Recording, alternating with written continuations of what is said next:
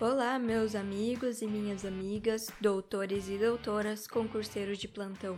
Sejam bem-vindos ao podcast Direito Processual Penal do Zero. Eu sou Aline Martins e semanalmente passo por aqui para te ajudar a entender melhor essa matéria.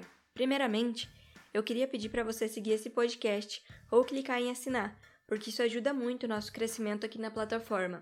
Além disso, se precisar tirar alguma dúvida comigo, é só me seguir no Instagram, aline.pmartins, ou no Instagram do nosso podcast, arroba processo penal do zero podcast, porque eu sempre posto um resuminho das aulas lá e também respondo o feedback de vocês. Além disso, agora no Spotify nós temos a notificação. Então clica no sininho para não perder as aulas. Hoje o tema da nossa conversa é sobre as provas ilícitas, mais especificamente o artigo 157 do Código de Processo Penal. Pessoal, primeiramente, Cumpre destacar que a Constituição Federal, em seu artigo 5, inciso 56, diz que são inadmissíveis no processo as provas obtidas por meios ilícitos.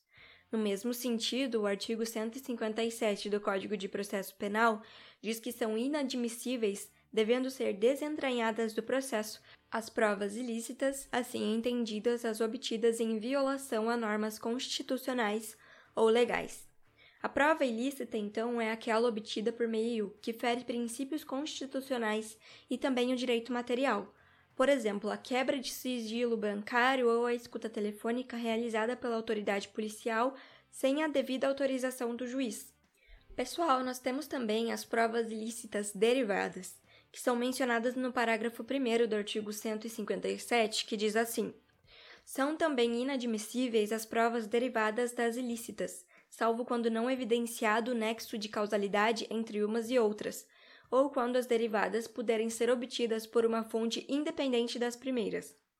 Essa prova derivada tem como fundamento a teoria dos frutos da árvore envenenada, admitida lá no direito norte-americana, que a gente estuda também aqui no direito brasileiro.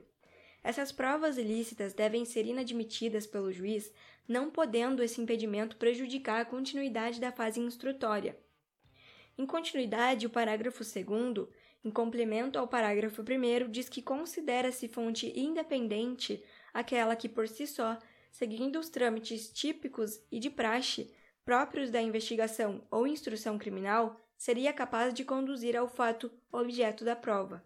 Então, nesse parágrafo que nós lemos agora, é conceituada a prova autônoma.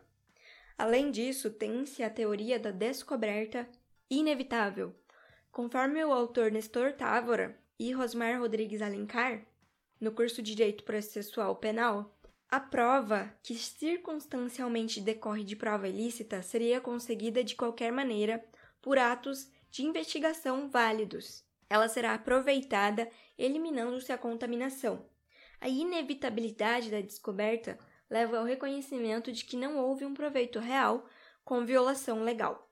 Por fim, o parágrafo 5 do artigo 157 diz que o juiz que conhecer do conteúdo da prova declarada inadmissível não poderá proferir a sentença ou acórdão. Mas nesse sentido, nós temos um trecho julgado onde diz que não há que se anular a decisão condenatória se a suposta prova ilícita dos autos não foi o único elemento de convicção utilizado pelo juiz, mas só veio a corroborar as outras licitamente obtidas. Isso no HC 74599 de relatoria do ministro Ilmar Galvão. Pessoal, então essa foi a aula de hoje.